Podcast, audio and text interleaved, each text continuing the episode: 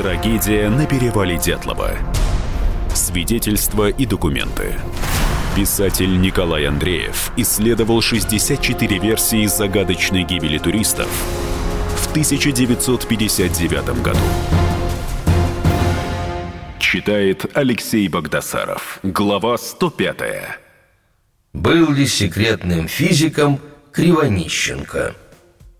Единственный секрет, который Кривонищенко мимоходом роняет в письме, что его переводят в Красноярск. Там строился плутониевый завод «Красноярск-26», и нужны были специалисты-строители. Но мог ли шпион, попади ему в руки письмо, вычислить это? Вряд ли. Кстати, старший брат Игоря Дятлова Мстислав работал как раз в Красноярске-26. Ракитин утверждает, что ЦРУ рассчитывало использовать в своих шпионских раскладах отца Кривонищенко, который занимал высокий пост. Я нашел в документах Свердловского обкома КПСС запись о Кривонищенко Алексее Константиновиче. Он был начальником управления «Урал-Энергостроймеханизация». Два года его не утверждали в должности, присматривались к его деловым качествам – да так и не утвердили. Как раз в 1959 году его сняли, как не справившегося с обязанностями. Кривонищенко-старший и жена после гибели сына переехали в Киев. Так что никаким влиятельным начальником Алексей Константинович не был и секретами не владел. Как и куда исчезли диверсанты – Ракитин деликатно умалчивает. А как шпионы покинули место преступления? Да, они были прекрасно легендированы, упакованы, физически подготовлены, умелы, расчетливы. Ввязываясь в рукопашный бой, совсем не опасались получить травму. А им предстоял многокилометровый бросок к железной дороге – до Ивделя почти 200 километров. Шпионы передвигались, как уверяет Ракитин, на снегоступах. Сколько можно пройти на них за сутки в глухой тайге? Опытные туристы дают оценки в пределах 10 километров. Владимир Борзенков, неоднократно ходивший в экстремальные походы, пишет «Многим трудно представить, что примерно один километр в час – это реальная скорость перемещения между двумя точками. То есть 200 километров они одолели бы в лучшем случае дней за 20. Три человека, даже супер подготовленных, в тайге в незнакомой местности с невнятными картами имеют так себе шансы добраться живыми или хотя бы не обмороженными до железнодорожного вокзала в Ивделе – Опускаем тот факт, что за почти три недели их передвижение обязательно засекли бы Манси. От опытного взгляда охотника не скроешься даже на снегоступах. Уверения Ракитина, что в зимней тайге легко затеряться, неверны. Вспоминает турист из Челябинска Сергей Поморов.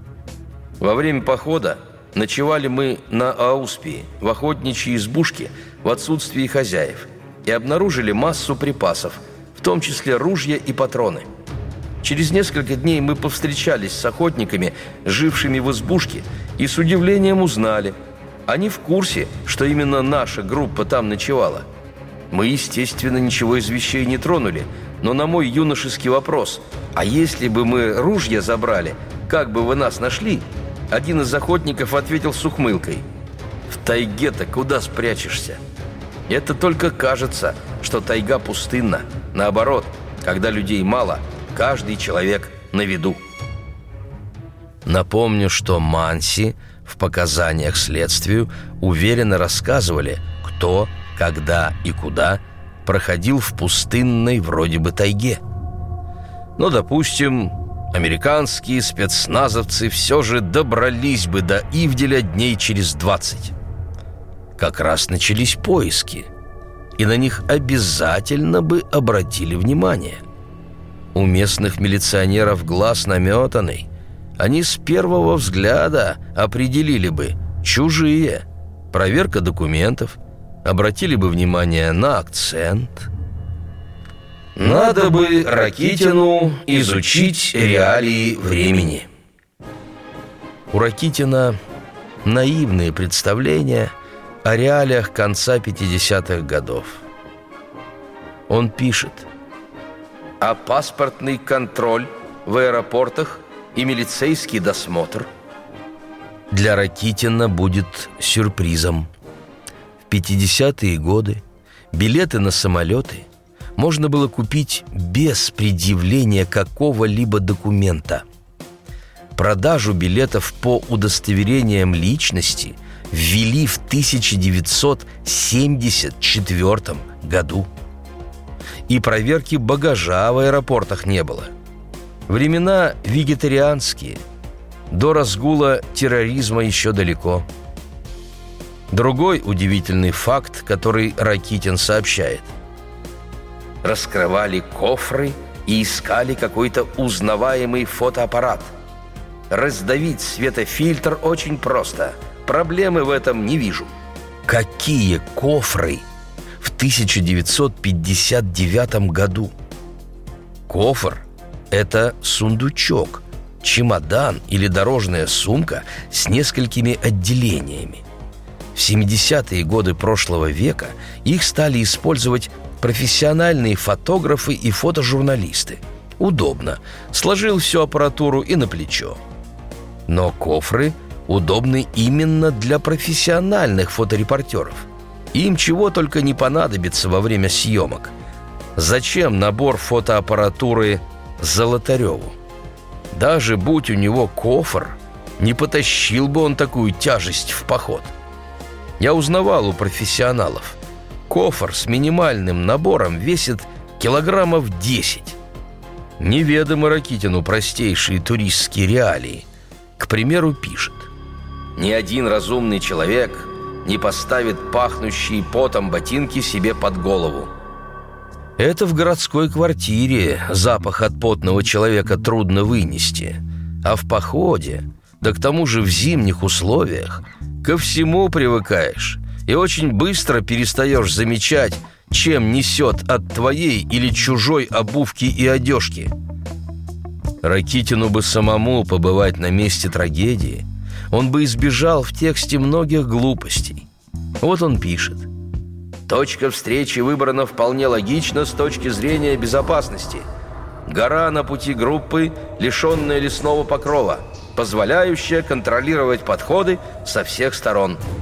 Чувствуется, что для Ракитина горы Атартен и Холат-Сяхыл – эткие холмики, с которых удобно обозревать окрестности. Будь там ясный обзор, когда перевал как на ладони, то во время поисковой операции – палатку обнаружили бы в первый же день. А в реальности это огромные пространства. Горы хоть и невысокие, но и неуютные пригорки средней полосы России. Ничего там особо не разглядишь, даже если займешь точку обзора на вершине. А про видимость в сумерках и ночью и говорить нечего. Предел с десяток метров – Владимир Борзенков и Юрий Кунцевич проводили на перевале опыты. Какова видимость в ночное время, на каком расстоянии можно услышать друг друга. Борзенков сообщает о результатах. Получается, что дистанция, на котором дятловцы могли взаимодействовать друг с другом на склоне, была в пределах 10 метров, причем это максимальное расстояние. А вот загадочное место из текста Ракитина. Я никак не мог вообразить, как такое может быть. Он описывает страдания сидящего на кедре Дорошенко. Чтобы удержать тело от падения, он стискивал зубами край правой ладони и пальцы. Но это не помогло. Руки его разжались, и он свалился нам под ноги. Я проделал опыт – обхватил руками ствол дерева и попытался стиснуть зубами край правой или левой ладони. Не смог. Не смог дотянуться зубами до ладони. Пусть Ракитин на практике покажет, как это делается. Кедр в обхвате, если судить по снимкам того времени, не меньше метра. Некоторые утверждения Ракитина ставят в тупик. Например, иностранным агентам перво-наперво надо было скрыть следы массового раздевания людей возле палатки и оборудовать сцену преступления таким образом, чтобы создавалось впечатление бегства раздетых туристов непосредственно из палатки. Но зачем? Зачем создавать впечатление бегства? Неужели только для того, чтобы через несколько десятков лет явился Ракитин и сочинил шпионскую сагу? Вопросы можно задавать и задавать, но и этих достаточно, чтобы прийти к выводу. Версия Ракитина настолько пустопорожняя, что может представлять только интерес как пример изящно упакованного абсурда. Продолжение через несколько минут. Трагедия на перевале Дятлова. Свидетельства и документы. Писатель Николай Андреев исследовал 64 версии загадочной гибели туристов в 1959 году. Настоящие люди. Настоящая музыка. Настоящие новости. Радио «Комсомольская правда». Радио про настоящее. Трагедия на перевале Дятлова. Свидетельства и документы. Писатель Николай Андреев исследовал 64 версии загадочной гибели туристов в 1959 году. Читает Алексей Богдасаров. Глава 106. Фантазии Ракитина имеют киношные корни. 900-страничная книга Ракитина имеет один принципиально неустранимый недостаток. Знание о работе разведки, хоть американской, хоть советской, и о реалиях жизни в СССР, подчеркнутые либо из детективов, либо из кинобоевиков. Об оперативно-разведывательной деятельности Ракитин знает только по фильмам – Особенно чувствуется влияние советской кинотрилогии про резидента с Георгием Жжоновым в главной роли. Да сериалу «ТАСС» уполномочен заявить. Ракетин ссылается и на печатные издания. Есть такая книжка «Шпионы 20 века» называется. Почитайте на досуге. Может, какая ясность в голове образуется. Только вам – дятлофагом они все в нове. Вы на них таращитесь, как бараны на новые ворота, потому как тупые и идиоты. Коробит от оскорбительного, потому как тупые и идиоты. Вообще Ракитин гораст на оскорбления. Недоумение вызывают многие моменты сочиненной им истории. Вопросов тонны на различных форумах – Вопросы бесят Ракитина. Он начинает впадать в истерику, обвиняет всех в идиотизме, дебилизме, скудоумии. Комично он выглядит, когда беснуется. Ракитин чувствуется много кинолент посмотрел, потому много чего из них позаимствовал. Особенно из киноэпопеи об агенте 007. Но не только действия Джеймса Бонда угадываются в поступках диверсантов на перевале. Ракитин описывает жестокую пытку Людмилы Дубининой. Американский спецназовец давил ей на глазные яблоки, чтобы выбить признание. Этот приемчик пытки взят из боевика «Неизвестный». В главной роли Лиам Нисон. Из этого же фильма – боевые удары коленом, которым ломают ребра. Ракитин уверяет, что именно так американские спецназовцы ломали ребра Дубининой, Тибо, Золотареву. Доказывая какую-то свою позицию, Ракитин пишет «Хотя бы пересмотрите фильм «ТАСС уполномочен заявить». Сколько раз там разведчик совершает убийство? А ничего не говорит тот факт, что яд ему заранее передали. То есть Ракитин даже не догадывается, что в основе фильма реальная ситуация. Предателем был сотрудник МИД СССР Александр Огородник. А вот еще совет Ракитина. Кому лениво читать документальные вещи, можно порекомендовать Джин Грин «Неприкасаемый», карьера агента ЦРУ номер 13. Ну, или на досуге почитать про операцию «Феникс». Ни разу не создают оперативники ЦРУ впечатление ангелов с васильковыми глазами. Ракитин и не подозревает, что Джин Грин – это пародия на Джеймса Бонда, и написали ее Василий Аксенов, Авадий Горчаков и Григорий Поженян – из первых слогов их имен и фамилий сложилось Гривадий Горпожакс. Он на обложке представлен как автор. Ссылаться на пародию, как, например, действия американских шпионов, это совсем по-детски. Ракитин имеет слабое представление даже о поздней советской жизни, а уж 1959 год – сильно отличавшийся даже от 70-х годов. И подавно для него лес дремучий, в котором он абсолютно не ориентируется.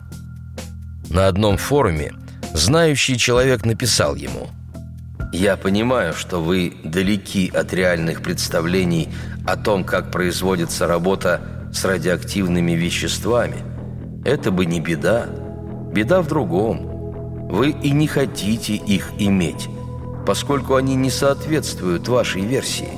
Поэтому выбираете единственный для вас выход – демагогически передергивать аргументы собеседника, приписывая ему абсурдные утверждения и требуя их опровергнуть. Я понимаю, что вы готовы на любой подлог и демагогию, и даже на выдумывание новых физических законов, рассчитанных на тупоголового искателя сенсаций – чтобы подогнать факты под свои измышления. Но то, что вы готовы поливать оскорблениями оппонента в надежде скрыть свою интеллектуальную импотенцию, это новость. Ну что же, будем знать. Претензий на первооткрывательство у вас много, но, увы, невежество еще больше. Между прочим, это пишет человек – поначалу ринувшийся помочь Ракитину устранить некоторые противоречия в его версии контролируемой поставки. Самовлюбленность, жирное самомнение мешают Ракитину слушать даже своих адептов. Про оппонентов и говорить нечего. Они для него в лучшем случае клиенты клиники для сумасшедших – Одну из глав своей книги он назвал «Рейтинг безумия». В ней он представляет другие версии событий на перевале. Ракитин имеет полное право вставить в этот рейтинг и свою версию. У него прослеживается явная мания величия. В каждой строчке его труда слепая приверженность одной идее. Ракитин мог бы написать отличный триллер – и посрамить Джона Ле Карре, если бы сумел придумать толковое объяснение, почему диверсанты, которых он послал на Северный Урал, ведут себя как психованные маньяки-убийцы. Спецназовцы, которых направил на операцию Ракитин, страдали чудовищными расстройствами психики, потому вели себя неадекватно даже в спокойных ситуациях. Вряд ли крик девушки мог довести подготовленного профессионала до такого состояния, что он выхватил нож и отхватил язык, вопящий от боли студентки. Да и непонятно, что конкретно американские спецназовцы собирались инсценировать, если оставили вопиющие улики, изрезанную палатку, раздетые трупы со сломанными ребрами, выдавленными глазами – и вырезанным языком. Версия зловещей руки ЦРУ в горах Северного Урала выглядит по меньшей мере неэффективной. Из всех способов маскировки убийства под несчастный случай спецназовцы выбрали самый длительный, самый трудоемкий, самый жестокий и самый уликоемкий. Тела не спрятали, палатку оставили стоять как маяк, чтобы поисковики знали, куда им идти и что искать. Если диверсанты догадались, что одежду им передает агент КГБ, тогда для них самое лучшее – как можно скорее уничтожить свидетелей и марш-броском покинуть район. Тратить время на попытки обмануть советскую контрразведку, которой, как уверяет Ракитин, и без того прекрасно известно, что происходит у горы Атартен, глупо. Так что отбросим и версию Ракитина, как несостоятельную. Фантазия и есть фантазия. Пройдемся по дорожкам кармана. В последние годы популярны призывы призвать к ответу за смерть дятловцев инфразвук. Это занятное явление, к нему стоит присмотреться, вернее прислушаться – Исследователь Владимир Борзенков – специалист по аэрокосмической технике. О событиях на перевале он узнал где-то в начале 80-х годов. Работал заместителем председателя Федерации туризма при спортивном обществе «Буревестник». Однажды подбирал материалы по несчастным случаям со студенческими тургруппами – Центральном совете по туризму запросил данные из архива. Тогда и попалось ему дело 1959 года. Но обстоятельства были неясны, ничего настораживающего в данных он не увидел, случай забылся. Вспомнил Борзенков о гибели группы Дятлова в 1984 году, когда работал в Московском авиационном институте – был семинар по авиакосмической эргономике, который вел ведущий специалист в этой области профессор Шлайн. У Борзенкова в памяти всплыл факт гибели свердловских туристов. Он рассказал профессору о загадочном бегстве из палатки. Профессор и предположил, скорее всего, это был инфразвук – Покупайте книгу Николая Андреева «Тайна перевала Дятлова» во всех книжных магазинах страны или закажите на сайте shop.kp.ru Трагедия на перевале Дятлова. Свидетельства и документы. Писатель Николай Андреев исследовал 64 версии загадочной гибели туристов в 1959 году. Политика. Владимир Путин приехал в Японию на саммит большой... Экономика. Покупательная способность тех денег, которые вы... Аналитика. Что происходит правильно, а что происходит Технологии. В последнее время все чаще говорят о мошенничестве с электронными подписями. Музыка. Всем привет! Вы слушаете «Мир музыки». Радио «Комсомольская правда». Слушает вся страна.